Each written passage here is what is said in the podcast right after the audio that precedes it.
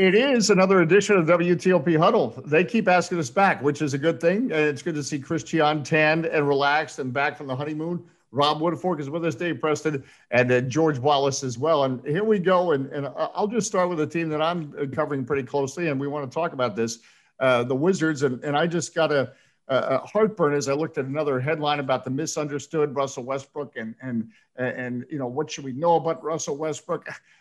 What you should know about Russell Westbrook, he plays hard. He plays hard every play. He, he just wants to win. There's nothing complicated about that. And he's the best teammate ever because he wants to elevate everyone else's game. Case in point, he's averaging the league uh, in assists, leading the league in assists. He is at 24 assists the other night uh, in, in the win for the, uh, the Wizards uh, at home over the Indiana Pacers. But for me, what sums up Russell Westbrook is he battles for against three forwards for the Pacers. He battles, gets the rebound, and shovels it to Alex Len. You know what that makes the score? 2 2. He was fighting for that rebound like it was, it was, you had to have this rebound to, to keep the game alive.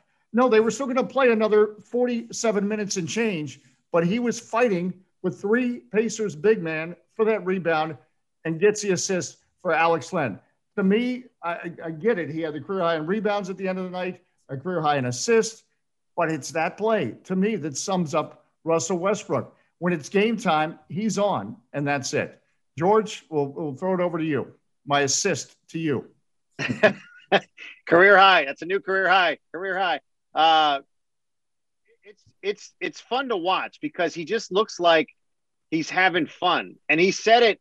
He said it after the game last night he says he doesn't think about the records. He's just out there having fun hooping. And it really looks like he is. I mean, the way he was playing to the fans, only 2,100 fans, but like what Scott Brooks said, he, every fan in there, he's making every single fan feel like he's talking to them when he's just doing this and having fun. And and the one play where he fell to the ground, dribbled the ball, got up, and Scott Brooks ends up calling a timeout before he crossed the timeline, and he was just having fun with it. I mean, it, it's just you can tell he makes everybody better on the floor and he I, think it's interesting the way he says he goes into a game and he just sees how he can make everybody better. You get a kind of feel for it once as the game's going on. What does he need to do? Does he need to score? Does he need to dish the ball? Does he need to rebound? He's obviously doing it all. Uh, but you could just tell the um, by his demeanor and what he has brought to this team. And how about the fact that he said he was playing with a torn quad muscle at the beginning of the year? Which no, we knew it was an injury, right? But we didn't know it was torn. I mean, and that just again shows you what you know today. What Dave was saying about everybody saying he's misunderstood, and I think I, you know we didn't know what we were getting here. I mean, we always heard the way he was with teammates in the past, and you know we've seen him with the media. But I think everybody in this organization has seen that it is he is probably misunderstood because what we've been able to see this year is different than what we have seen and heard in the past about him. That, at least that's for me. So I'm enjoying watching him. I think he makes this team a lot better, and I think you can tell he's just having a, just a ton of fun. And look and look how they're playing. I mean, they're they're they're in, right in the thick of things now. Half game behind Indiana, and why they're going to get that eight spot before this thing's done. Yeah, no, and and look, uh, and uh, the, his critics are often sources, as, as Scott yeah. Brooks pointed out. They're they're not named players, but you talk to players who want to go on record, and they talk about how he made them a better player. And, and that's the other, you, you hit a nail on the head, George, that, that he just reads the game. If he needs to score 42 points, he can. And he did against the Dallas Mavericks in that great battle with Luka Doncic. He didn't need to score 42 points against the Pacers, so he didn't. But he got everybody set up, and, and he was part of a 50 assist night. we haven't seen that by an NBA team in 31 years. Other than that, Crazy. he's not doing a damn thing. Chris? First off, uh, watching Monday night's game, do they play? I know been talked about for years in the NBA, but man, there was no defense played last night. 154, 141. Goodness gracious. But to Russell Westbrook, 24 assists, I think he solidified himself. If it, if it was even a question that he is the most important piece to this team, because I compare him in crunch situations to Bradley Beal Saturday night. Now I know I'm being a little bit critical maybe of Bradley, but um, 9.2 seconds left. Even if you miss a pl- miss the shot, you still can have a chance to foul and then get the ball back. But what does he do? Catches it, dribbles it off his leg. Neto's got to save him. Then he shoots it up and misses it. And I'm like, how is Russ not getting the shot here? Um, this is a team that, other than the Knicks, is the hottest in the East. The Knicks are even hotter, but uh, they're, this is about sports, right? I can name hockey, NBA, NFL. If you're the hottest team coming in, you ha- you have to like your chances. And this is a team that can score with anybody in the Eastern Conference. Who in the Eastern Conference is absolutely like, uh, you know, they're so far and away better than everybody else. There's no chance you can beat them. Brooklyn's great, yes, but their big three never is on the floor together. Milwaukee's good, but they basically don't want to, uh, you know, let you have anything outside the paint. They they're, they're not so great in half court. I, I just think Washington, the sky is the limit with this team but have Russell Westbrook shooting the ball in the big moments, not Bradley Beal. I can't believe I'm saying that. I know I'm being a little critical. I, I fully agree with you. I fully agree with you because Bradley Beal has come up short in some, and he's come up clutch here and there. But for the most part, for a player of that stature, for a guy who is at least in the conversation for leading the league in scoring, he should he should be just the unequivocal no brainer guy to take that shot, and he should make it more often than he has. But um, uh, to to Russell Westbrook, and I want I want to make sure that I say this. I, I don't think that he's misunderstood so much that he as much as he is covered differently than other athletes or he's covered in a way that he should not be because we've seen this same thing with Georgia's favorite quarterback Cam Newton. Whereas if a white quarterback does the things that Cam Newton does then he's highly praised. See Josh Allen in Buffalo but with Cam Newton, we went into that uh, Super Bowl where he's going up against Peyton Manning, it was all flowers and bouquets for Peyton Manning. And everybody was like, well, why does everybody hate Cam Newton? Everybody doesn't hate Cam Newton. There's just a uh, there, there's just this uh, narrative that he's all of these things. Black athletes who are who tend to be brash. That includes Cam. That includes Russell Westbrook they tend to be covered differently and they t- tend to be covered in a way that is uh, is ultimately not fair to them. And I think Russell is in, firmly in that camp, and he should not be. But the Wizards, uh, to talk about the team globally, I think the only team that can beat the Wizards right now is the Wizards. I mean, when, if Russell is on his game as he has been, where he's facilitating, and Bradley Beal is making, uh, you know, is scoring at a you know 45, 50 percent clip from the field. Daniel Gafford, who's everybody's favorite player now, is catching lobs and all of that. And Rui Hachimura is coming up as that second, third scoring option. Who's stopping them? And nobody's really scary in the Eastern Conference, to Chris's point. They've already beaten the Nets multiple times. Uh, we've seen that Philadelphia and, and Milwaukee are beatable teams, even though they are very strong championship contenders. I, I, don't know who wants to see the Wizards right now. They they're they're they I, I, think they're I think they can move up from 10. Right now they're sitting at 10. I think they can move up to uh, maybe not to eight, but they are well, they could get to eight, not to seven, but I think they could get to eight. And uh, I, I don't like the matchup with the Celtics so much, especially if they start getting healthy. But um, I, I think they could really make some noise in the playoffs. Yeah, well, the bottom line is also, and this shows you how fragile sports is. Uh, this conversation has changed uh, because of players that were not on the roster at the start of the season, uh, and that's uh, that's Alex Len uh, and Daniel Gafford. And Gafford, and, yeah, and his uh, Thomas Boswell wrote a wonderful column. It is yes, it's Beal and the story right now for the Wizards. It's Beal and Westbrook, and then fill in the blank. It could be Anthony Gill one night helping this team out. So it, there's a, a, neat dynamic there. But they're accomplishing what they are accomplishing because they have an all-star center. It just happens to take three players to make up an all-star center.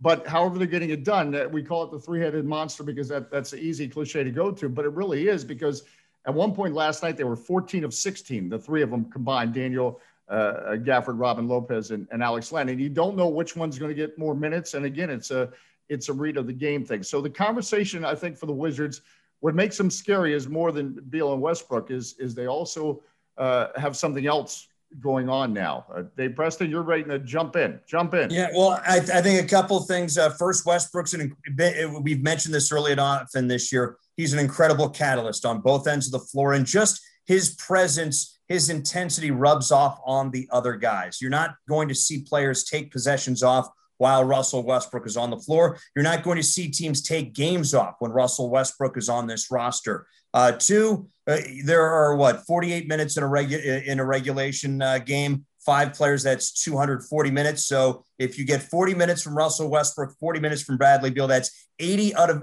80 of your 240 minutes are from those two guards, two NBA All Stars. That means you need to come up with 160 more minutes from the other 10 plus guys. And I'm not saying that Rui Hachimura is going to be on every night. Same with Davis Bertans, Neto, Gafford. They're not all going to have their A game every single night. They're not that type of player. But with the luxury of having uh, Russell Westbrook and Bradley Beal on your roster in your games every night, is you don't need the A game from every one of your other players. You can get a great game from Rui one night and a so-so night from him another evening. You can get Davis Bertans uh, knocking down six of 12 from three-point range one evening. You can get him being a non-factor the next. Same with Neto, same with Gafford. Uh, but we, I like the complementary pieces that Tommy Sheppard has put together on this roster. A lot of these pieces put together on the fly. Uh, not to disparage previous regimes, it didn't feel like these were the moves made on the fly previously. One can, you know, the glass is always half full, or, you know, hindsight's always 20 20 or 50 50, if I want to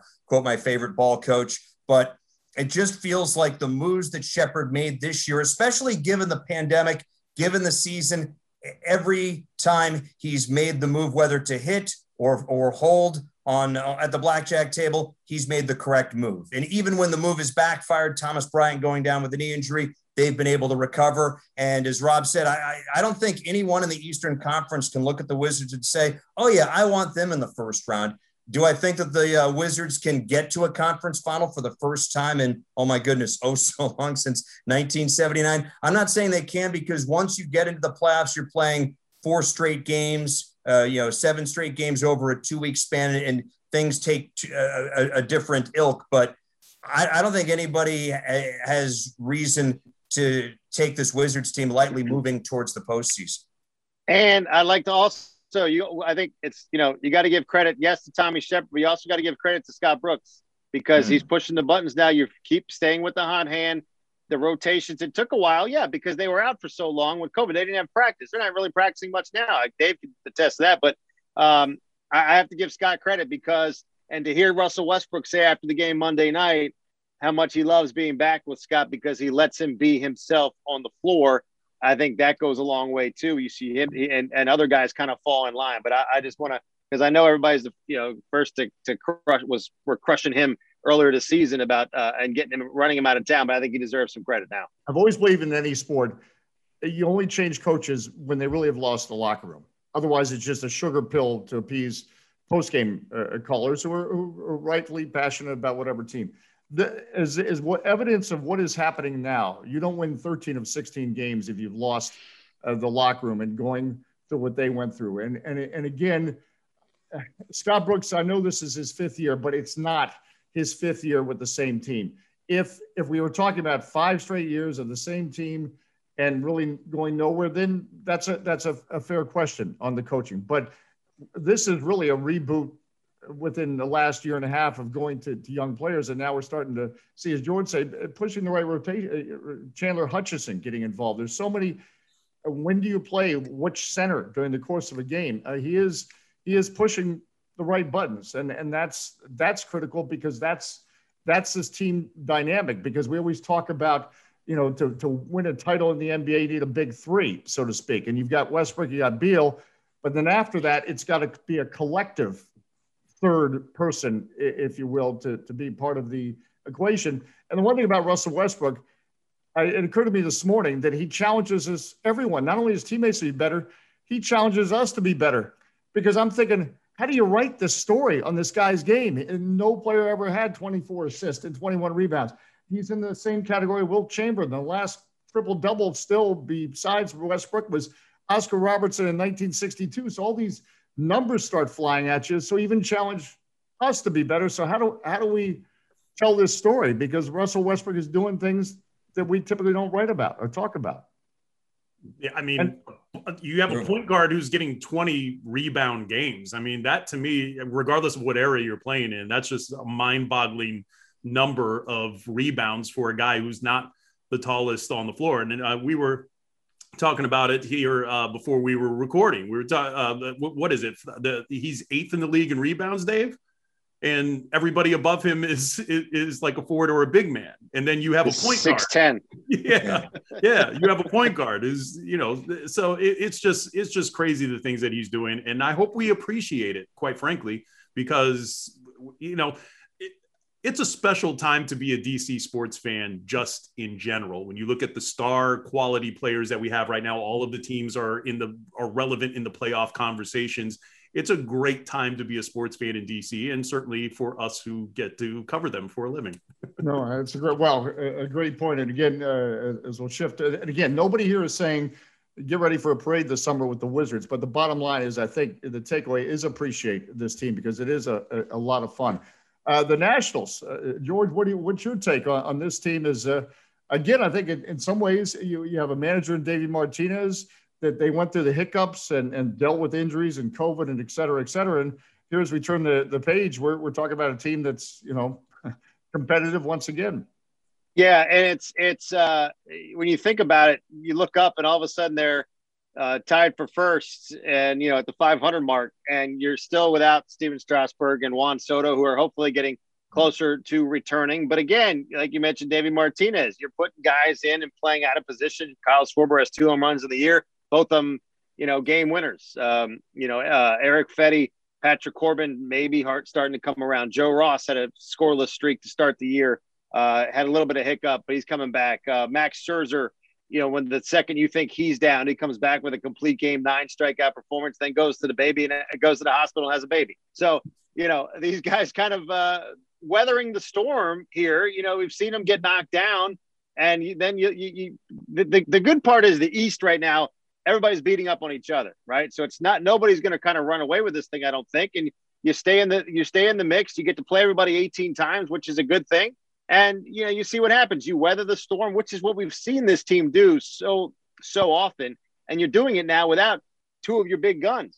So you know, again, how many how many years have we said? Well, wait till this whole lineup gets together. Wait till the whole pitching staff's back. So maybe we're seeing that again. And right now they're treading water and they're above above water actually at the top of the division. So uh, it, it's it's good to see, and hopefully their best baseball is still yet to come. Yeah, and they're not 19 and 31, so they're already right. ahead of the game. I think you've got a sportscast coming up, right, George? You got to jump. I do. So that's my right, parting. Before, uh, parting before you jump, real quick, we'll get back to the Nats. Your take on the Washington football team draft? You happy with it? Oh, I, I am. I, I, think so. And again, we don't know anything about drafts, right? For two, three, four years down the road, but I, I think they addressed things that they needed to. Jamin Davis, look, I believe Ron Rivera when he says he was the highest graded player on the board. Take him, fine. You address some holes at uh, offensive line. You get a tight end out of the deal too. And the the best thing I, I like that they didn't go crazy, trade up to go get a quarterback. I, I I'm very happy with that, and I think they'll be fine. All right, go inform the masses. Tell them we all said hello. Okay. I'll tell everybody says hello. we'll, go, we'll jump to the, the Washington football team, uh, the draft in a moment. But any other th- thoughts on the Nationals? I'll throw it out. Uh, Rob, I'll start with you. Uh, it's a really weird season for them because if you look at them statistically, it doesn't make sense because they're uh, what are they fifth in uh, batting average, but they have their third worst in runs scored. And then you would think that a team that's not scoring well is 500 because they're pitching extremely well they're dead center, middle of the road, 15th in ERA. So they're not they're not great at anything. They're just kind of piecing together performances here and there and winning different ways with different guys, and that's very it, it, it kind of reflects what the Wizards are doing uh, in a sense. Uh, in terms of being able to get performances from guys you didn't expect to get big performances from, uh, sort of carrying the day. So, uh, just like George said, I hope that they do start to get healthy you get Strasburg back, you get Soto back, and hopefully that can spark uh, maybe a run where you can win, you know, eight or nine or 10 in a row and, and start to uh, separate in what is a very competitive division. But I mean, the fact of the matter for, the, for them to be at, uh, what are they, 12 and 12 instead of eight and 16 right now, it doesn't sound like uh, four games doesn't sound like a lot at this period of the season, but it does matter a lot in terms of them being able to weather the storm and then being able to get on a run against some of these better teams as we go deeper into the season. Dave, you don't have as good a tan as Chris, so we'll go to you first. oh, oh, you're too kind. I think uh, a, a, couple of things about the Nats. First, uh, the move of Starlin Castro to third base. He is re- that was a major question mark. That was a major deficiency offensively last year in the absence of Anthony Rendon. Carter Kieboom never found his uh, groove at the plate last year. Starlin Castro hasn't just been a productive bat at third uh, in the lineup where they've had him hit, but he made a couple of huge plays this past uh, Sunday to uh, generate to start up uh, ground uh, uh, double plays uh, to get to help erase some uh, mistakes and help keep things on track for Scherzer. So him being able to move over there, not being a, a minus at third base in the field or at the plate, that has been a huge move for the Nationals this year. And two, over the weekend, it began with Lester, uh, Jon Lester making his debut, throwing five scoreless in his 2021 debut. Patrick Corbin didn't have his best outing of the season, but had his second good outing in three games. And then Max Scherzer tosses his masterpiece on Sunday. If they can, we're not, I'm not saying that they need these guys to go out and pitch lights out every single start, but if Max can every five out of every seven outings, he's good. Lester, three out of every five. Corbin, three out of every five. Fedde, three out. You're going to slowly get what has been. They had a four game winning streak to catapult them into first uh, place this division. There, uh, everyone else has enough problems in this division that the Nats can go out and win this doing the little things that they're able to do. If they keep their head on straight, if they don't make base running blunders like Victor Robles did again this past Sunday, generating the double steal, that's two Sundays in a row where he's cost them a run. You can't do that if you expect to compete at the highest level. I, I like what I've seen. We still need to get the bats of Kyle Schwarber and Josh Bellinger. Bell has hit much better over the last week or so. Schwarber, though, has been really off and on. He, he has those two home runs, but that's been about it. So, uh, again, it's early in the game. It's still early May, but you have to feel good. The glass is more than half full with the Nats at this time. You mentioned the division. The Mets just fired their hitting coaches. So, uh, they're a tumultuous division. Uh, Chris, I think the last time I appeared on the huddle before I got this tan, I said that Patrick Corbin was the X factor, maybe the biggest one to this team. And I still agree with that. He was awful to start the year. As Dave mentioned, two out of his last three starts have been solid, and he's coming around. I mean, we know we're getting out of Strasburg, right? When he pitches, normally it's good, but he's hurt a lot. Scherzer's starting to get into his groove. I'm not a Joe Ross guy really long term. I would like to see them maybe look at the deadline for a pitcher Maybe look at a team like the Colorado Rockies if German Marquez, because they're not going to be very good. Um, teams like Texas Rangers and Kyle Gibson, stuff like that to shore up that back rotation. Because I don't love Erick Fedde either. The uh, bullpen is good enough, and some of these hitters like Josh Bell, great acquisition. Josh Harrison, I thought that guy was done, but he still mm-hmm. continues to get multi-hit games. Line up pretty good in the absence of uh, without Juan Soto. So yeah, I, am not stressing this team. I think that look, every time Jacob DeGrom pitches for the Mets, they can't support him and they couldn't hit. As you mentioned, they just fired their, their hitting coach. Uh, Philadelphia's all right. You know, they have their moments, but I don't think their rotation is anything that special. Miami doesn't dealing with some injuries. They're young. Still think Washington is better. Atlanta still the cream of the, but, but even Atlanta sometimes. Um, I think Washington's neck and neck with them. So I'm not long story short, not concerned with this team. They'll get through the dog days of summer, and I hope they make some deals at the deadline. I love it. One last thing, I hate to jump in, Dave. One last thing about the Nationals. If you're a Nats fan and you watch their game on Sunday, their their victory over Miami, and then stayed up late to watch the Mets play the Phillies, you can't feel much better about this team. Seeing those two punch struck teams basically do everything they could to lose the game and extend the game past midnight. You have to feel good about the Nats' chances. It's good to get punch drunk in the show, and, and, that's what I love about Chris is even with the suntan, he's got an edge. I was about to say he was about to say he doesn't like me anymore, but anyway. All right, let, final moments. Dave, I was up with you till 2 a.m. watching DC United Saturday night. How right. could I, how could you say I don't love you? well, everybody knows how this works. I just got the Zoom warning. We're running out of time. Uh, final thoughts? Anybody on the the NFL draft? Chris, I'll, I'll start with you, and, and, we'll work around. We'll continue with you, Chris. Uh, Jamin Davis, I thought maybe he was a little bit of an early selection. Um, there was some that had him as a second round grade and whatnot. So uh, over overall, I think that they acquired some depth, especially. Oh, so so here's my biggest takeaway. Now, come to think of it, uh, Ryan Kerrigan's probably gone, right? I mean, in in the Mayhew, Martin Mayhew was asked about drafting and potentially Kerrigan being back. And he was like, oh no, we have some edge rushers that we acquired in the draft, two seventh round guys. You could have said, oh, they're just depth guys. We'll see if they make the team. No, you say that they're going to compete on the roster this upcoming season. That doesn't bode well for Kerrigan. It's been a great run here. Um, I don't know what the market will be for him. I think somebody will pick him up, but uh, I think Kerrigan's days, I think we all know, are his best days are behind him. Uh, it's unfortunate because was staple this this town. Yeah, Rob. Well, I wouldn't rule out him coming back. Uh, that, that that I don't think that's off the table. If it's likely or not is is kind of another question. But I, I thought they had a good uh, I thought they had a good draft, and as George mentioned, they didn't go crazy and try to trade up for a quarterback. So I thought that was the best move of all.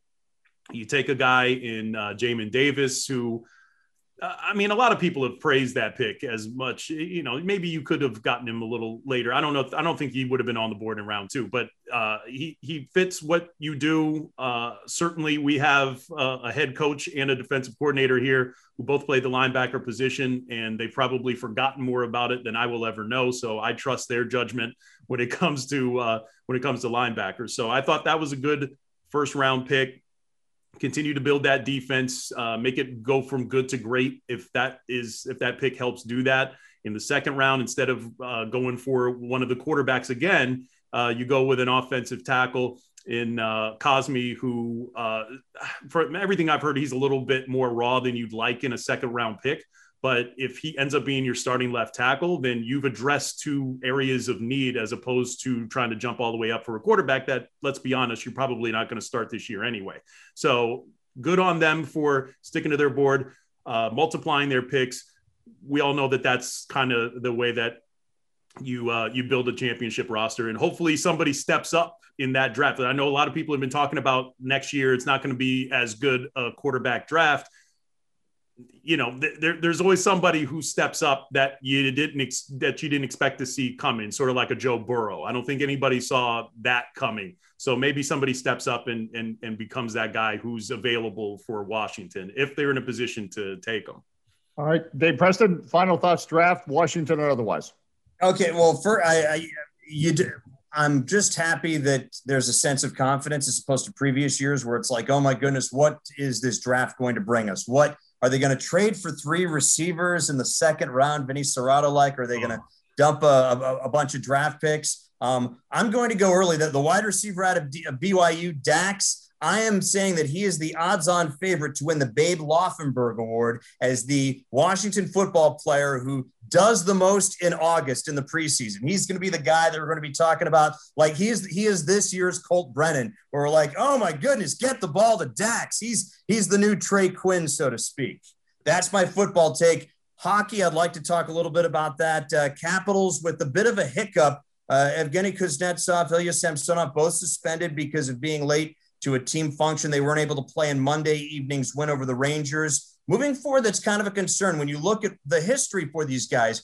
Great upside, fantastic ceiling. Kuznetsov, I thought he was going to be the future star from his play in the 2018 NHL playoffs. I thought that that was going to be a transfer of power. Yes, Ovi was still going to be great, but Kuzi was going to be the guy, the way he played during those playoff games. And he's had some off the, the ice issues in the last two years. Samsonov uh, had that ATV accident that really helped torpedo their run last year uh, during the uh, during the pause during the pandemic. So yeah, the more those things happen, the more you wonder: Are those guys serious enough hockey players to be on a championship-driven team like the Capitals? And also, you look at the Caps as a geared towards the playoffs. They're three and four this season so far against Boston two, two, and four against Pittsburgh, six and two against the Islanders, the three potential teams that they would face in the postseason. And I think it, from what I've seen, their games with the Islanders have been the toughest, even though they've won six of eight of them. So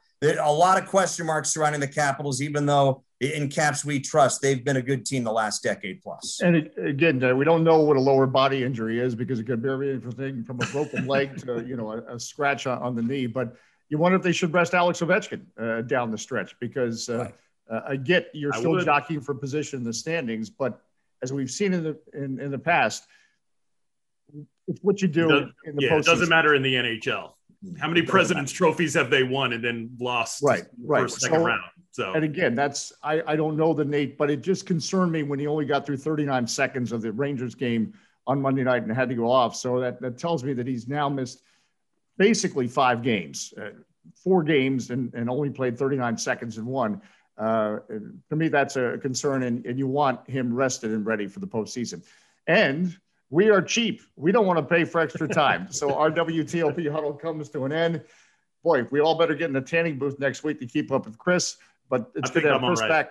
It's, no, I don't know. You're, you're a little bit too shiny. I think you you need to get the tanning booth too. Uh, for the whole gang, Dave Preston, George Wallace, Christiana, Rob Woodfork. I'm Dave Johnson. Thanks for your time.